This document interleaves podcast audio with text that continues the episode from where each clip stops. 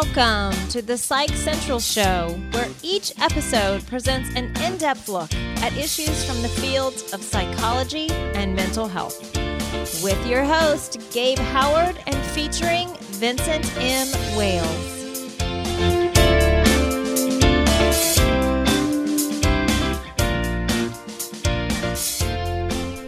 Welcome to this week's show, everybody. With me, as always, is Vincent M. Wales, and today we are going to discuss essentially the differences between our disorders. I live with bipolar disorder, and Vincent lives with.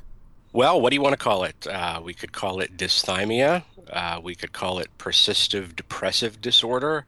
Uh, it's gone by a number of names over the years. Well, a couple of things first. First, what are they calling it this week? I think this week it is persistent depressive disorder. Okay, and what is persistent depressive disorder? Basically, it is a continuous, long-term form of depression. It's it's not generally speaking, it's not as acute as what we think of as severe depression. Um, in other words, I don't spend days upon days just lying in my bed staring at the ceiling. On the other hand, uh, there is a regular feeling of crappiness. um, and, and, I'm not talking, and I'm, I am talking about years at a time. Um, it can just go on and on and on. Okay, and so, and for those that don't know, I, I live with bipolar disorder, and bipolar disorder is depression, you know, suicidal depression, all the way to mania. Uh, mania is best described as sort of this consequence free, godlike environment, and then everything in between moving back and forth. So, is it fair to say, Vin, that you and I share depression? We both understand what depression is, even though we have different diagnoses. Oh, yeah, I would, I would say that's very true. Okay, so one of the things that, that we talk about a lot in the mental health community is, is sort of, you know, ranking illnesses. And, and not to rank them to be competitive I, I want to make that very clear but which is worse? You know in physical illnesses we we understand that having cancer is worse than having the sniffles. So in mental health we discuss that you know having bipolar disorder is worse than having uh, you know depressive disorder. How do you how do you feel about that? Yeah it's like asking which is which is your favorite kid i suppose.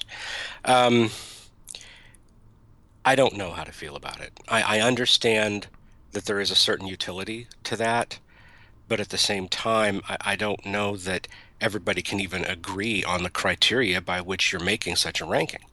For example, as we just said, we both understand what depression is because we both have experienced it. But we just we've experienced it quite differently. Yours at its worst, I'm sure, has probably worse than mine at my worst. Uh, I can't, but I can't say for sure. I, I don't know. On the other hand, from my perspective, one might say, well, at least you get a relief from that. You go in the other direction. Of course, that's got its own pitfalls, but but from the point of view of a chronically depressed person, boy, it sure must be nice not to feel this day after day after day. It's sort of interesting the the romanticized myth of mania. I, am glad that you touched on that. I I believe that, that mania causes a lot more problems than, than people want to admit. And here's mm-hmm. why I believe that. So I'm manic. I'm king of the world. I stay up for four days. I have a lot of friends, and and I'm very powerful. And I spend all my money. You know, again, we're, we're gonna I'm gonna really drive home the consequence-free, godlike environment. This has to end after a few days, and I wake up, you know, all alone in a whole bunch of debt. Uh, nobody can be found, and of course that makes me sad and that sort of starts to trigger the depression. And the first thing that I say is, wow, bipolar depression is tough. And I completely give the mania a pass for driving the depression. Yep, I can see that. I can see that. And and I I certainly did not mean to imply that I was romanticizing the mania cuz just knowing your experiences and, and those of other people that I've read about or met, uh, I know how horrible that side of it can be, and and in some ways cause more damage to you than than the depressive parts. It, it's fascinating. It, you know, mental health, you know, obviously with mental health, we talk about suicide being the only way, uh, you know, for, for life to end uh, with mental illness. There's a lot of talk about that. But you and I have talked before, Vin, about the idea that you know if you're manic and you're driving 150 miles an hour and you ram your car into a tree, that's death as well. So that's going to go into a car accident Yeah. as far as cause of death. But what made me think I could drive 150 miles an hour into a tree? Right. Right. So, interestingly enough, to, to move this on, from my position, Gabe Howard's position, a, a man living with bipolar disorder, I think to myself, man, I would love to be Vin. See, Vin's not as sick as I am. He, he only has depression. And most people with your diagnosis are, you know, they're, they're working, they have jobs. You don't sort of fall into the uh, severe and persistent mental illness category. Just the persistent part. Yeah. It's not severe in that I'm regularly suicidal. No, not at all. I'm not saying that I don't get that way uh, on occasion, because yes, it, it, does happen, but it doesn't stick around all that long. Um, but yeah, the persistent part is what makes it so draining. It's, um, as I said, you know, in, in a way, I envy you for having relief from the depression, even though, the, you know, you know the cure is worse than the disease there. but I I just wish that I could wake up one day and just feel good, you know. And I can't tell you when that has ever happened in my adult life. Well, let's let's let's lock this down for a bit. You, you know, the, first off, we're going to say that you know everybody's mileage may vary. You know, I have bipolar disorder. I'm not the same as everybody else. Uh, Vin, you're not the same as everybody else. So, so we want to be clear that that we are not the the keystone model for everybody with these diagnoses. Obviously, right. so we're right. just speaking from our perspectives. But you said that never in your adult life have you felt happy. Now, now that's no, that's, no, no. That's, that's a bold that's statement. Not what I said. That's okay. not what I said. I said feel good. It's like, you know, you can be happy for a time. I, I can go out with friends. I can laugh it up. I can have an absolute blast. That does not mean that the depression isn't there. It just means that I'm ignoring it for a couple hours. But it you can't do that 24 7. So it's sort of like, and again, this is this is your experience, so you have to correct me. And I I know you love correcting me, Vin, so it shouldn't be a problem. But it's sort of one of these things that you're just saying that you always live with it. it. It's and that sounds, and the reason that I bring this up is because that sounds a lot like my experience with bipolar disorder. Completely different diagnosis, completely different set of symptoms, but it's mm-hmm. always there. Yep. So in my mind, your diagnosis and my diagnosis are are really quite equal, but society doesn't see it that way. Right, right. Because I'm not, you know, going around driving 150 miles an hour and thinking that I'm king of the world, for one thing. Fair, fair. E- even even though I really am secretly. I've often suspected you were Batman. I've never seen the two of you in the same room together. It was just the one time. Nobody has pictures. They can't prove anything.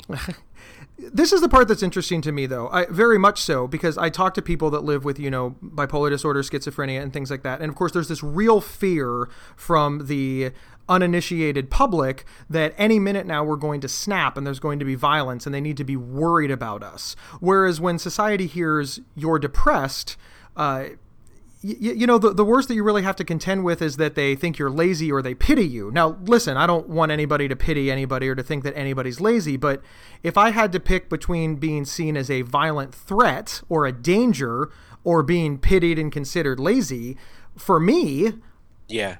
Yeah. It's it's uh it's an extreme on either end because neither one is accurate.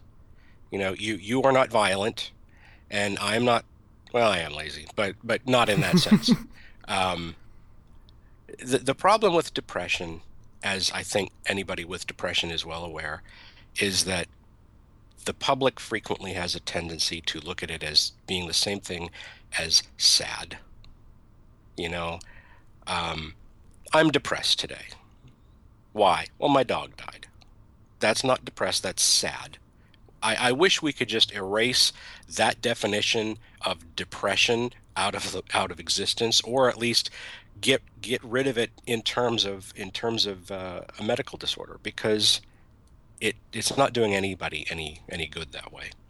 Well, it and I'm gonna, more confusion. and I'm going to lob this back at you, but it's certainly possible that that your dog dying is the example that you used uh, could trigger depression. So Oh, maybe that person is depressed. It could, yes, but the problem is that's not the right word to use. When your dog dies, are you sad? Of course. Are you in mourning? Almost certainly.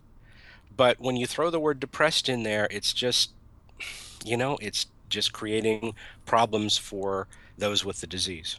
Well, and of course, I, I think what you're really cutting at is that if everybody uses the word depressed, then the person that, that you know is in mourning over their dog dying and the person that's suicidal because their dog died are both looked at exactly the same, which Yeah. means that this person that's you know now in danger of dying by suicide is not going to get help because after all, everybody's dog dies. Yep. Yep.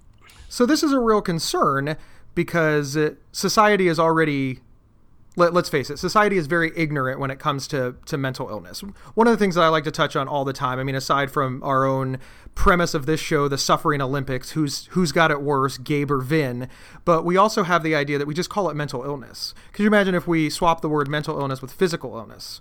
So for example if i had a cold i would say i have physical illness and if you had cancer you would say you had physical illness and we would both be looked at the same. Yeah. So people would overreact to my cold and or underreact to your cancer. Mm-hmm. Who's Yep. served? Exactly. That's it. I So- love it when I stump you. Yeah. So what do we do about it? so this is a good question. First off, the thing that we do about it, and I love it when people ask that question. Uh, thanks for for setting me up, Vin. The first thing that we do is talk about it. The the number of people that I talk to about mental health issues in a given day, mental illness, etc., that just look at me with this complete blank look on their face, and I think, "Wow, you live in society. Uh, you own a nice house. You have a good job. You're educated." And I'm literally explaining the difference between sadness and depression, which to the initiated is that that's really easy. That's that's two plus two equals four, and the average person is wandering around thinking that a basic understanding of mental health is calculus. So how do we get to more people? And don't Well- say this podcast because that's Uh, obvious. Well, darn it, I was going to say that. Yeah, well, you know, that's that's a good question. How do we do it? Raising awareness always sounds like a great idea, but when when it comes down to you know the specifics on how to raise awareness, it's it's not as easy as it sounds. I also like to be the fly in the ointment whenever I hear about raising awareness campaigns because I think that people are aware of mental illness. I think they just have the incorrect information. I, I don't think that they're unaware of it. I, we're all aware of mental illness. Do you, do you think there's anybody that's unaware? Well, there are some who are in denial. But You that's know, not the same as unaware. They just don't think it, it, it applies to them. No, I'm talking about the people who don't think it's real. That's very fair. That's very fair. There's religions that don't believe that it's real. Yep. Yep. And of course, you know, as you were saying, you know, there is that that difference between things. It's like, well, this is worse than that. Is is bipolar worse than depression? And, and I think we all, it's kind of an automatic thing that we do in our heads, whether we want to or not. I think it's, I think it's just automatic. And so when people are are looking at somebody like me, for example, with with dysthymia, um, it's like, well, that's not that's not so bad. You know, why didn't you come to work today? Well, I needed a mental health day. Let's leave it at that. Well, see, there's an interesting concept as well. I firmly believe that 100% of people need a mental health day at least once in their life. Oh, I do too. I do too. Well, more than once. I think. Heck, I need one at least once a month. You know. Well, and that's fair, but but you and I have legitimate mental health concerns. I, I need more than one a month as well. But what I would want to put out in the universe is no matter who you are, how strong you are, how emotionally balanced, how how tough, or you know whatever word you want to throw in here to describe you know being even tempered. I think that at some point life becomes overwhelming, and your brain has this natural tendency to say, "Hey, look, I." I I need a dark couch and some ice cream Yep. and that's effectively what a mental health concern is. Yeah. Just for some of us, like you and I, that just happens more often. So, what would you say if, if if you were asked what is the worst long-term effect of your disease, what what would you say it is? You know, there, there's a very philosophical debate that you and I could have because the the worst long-term effect of, of my illness is how society treats me but I believe that that can be changed, and that's not exactly something that you know the, the medical establishment isn't going to diagnose me with been discriminated against for having a diagnosis that society doesn't understand. So, but I always feel the need to say that because that makes me feel alone and isolated. And feeling alone and isolated and like I don't belong and that there's no reason for me to continue is the worst feeling that bipolar disorder has ever caused me, which of course is the severe depression, is the suicidal thoughts, is the empty, alone, the pain. You know, sometimes it's hard to move forward when you're just encased in who knows what. Yeah, yeah. And this this reminds me of something else I wanted to ask. Um, depression is known to frequently go hand in hand with another disorder that you experience to a much greater degree than I do, but it's not absent in me either, and that's anxiety. Yep. And I've noticed that the older I get, the more prevalent that is. It's it's becoming far more frequent for me, and it's causing me to um, avoid get-togethers with friends. Um, it used to be that I would I would jump at the chance to to go out with a bunch of my friends, but the older I get, the less inclined I am because I feel uncomfortable and I dread it. Eventually, we're going to have to do an entire show on anxiety because this Probably kind of so. This kind of repetition is it, it's amazing to me. It, it's I'm afraid to go out for fear of anxiety, so that's why I'm not going to go out. Why didn't you go out because of anxiety? But you didn't have any anxiety, and you might not, but I might. So literally, the fear of having anxiety or the anxiety of anxiety is causing you so much anxiety that you're avoiding whatever the situation may be that might not cause anxiety in the first place. Yeah, it's insane. Can I, I- use that word? Yeah. We'll have another we'll have another podcast about that word, won't we? Well, we'll have to have a podcast on the difference between slang and you know not Yep. slang. I, I always the uh, uh, it's funny that you bring that up. I, I told my wife the other day that I was crazy for her, and she said, "Well, no, I think you're just crazy," and we laughed uproariously. But is that funny? Yes. I mean, is it? I, I Yes, it think that it is. I, I I believe that humor is healthy. Vin, we're gonna go ahead and wrap this up. But here's here's basically what I see. You and I both have a mental health diagnosis, and it really doesn't matter which one of us has a quote unquote worse diagnosis because you don't have to live in my body and I don't have to live in yours. The fact of the matter is, is it causes us both undue stress and prevents us from doing the things that we want to do. So you know, sort of ranking it, like you said, might have utility as far as treatment or diagnosis or symptom tracking, but really we're stigmatizing each other when I decide that I'm sicker than you and therefore I get a cupcake. Okay, that's that's very fair, but but in equal fairness, I'm, I'm not. I don't really care. I don't, I don't like cupcakes that much. So, you know, Vin, as always, it has been fun. I hope everybody got something out of this podcast. In the comment section below, in the comment section anywhere, or start your own conversation online. The purpose of these podcasts is not to be all encompassing or tell you what to think, it's to start a conversation and give people a place to go. This is a massively huge topic. And if Gabe and Vin talking about it were the only people talking about it, this would go nowhere. So thank you, Vin, for being on the show as always. sure thing. And we will see everybody next time. PsychCentral.com is the internet's oldest and largest independent mental health website. Psych Central is overseen by Dr. John Grohol, a mental health expert and one of the pioneering leaders in online mental health. Our host, Gabe Howard, is a professional speaker, award winning writer, and mental health advocate. You can find more information on Gabe and his work at gabehoward.com.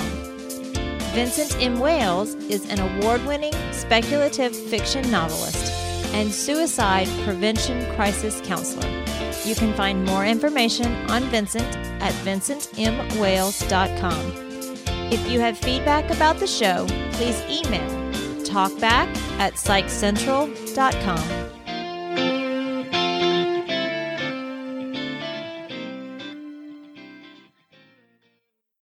There are few words more misunderstood and misused than OCD. Imagine having unwanted thoughts stuck in your head all day, no matter how hard you try to make them go away and then having to pretend that everything is okay despite having to feel crippled inside. That's OCD. 1 in 40 people suffer from it globally, but there's hope. If you have OCD and need help, you can get better with specialized treatment. NoCD offers effective, affordable, and convenient treatment for OCD and is covered by many major insurance plans. Go to nocd.com to learn more. That's nocd.com.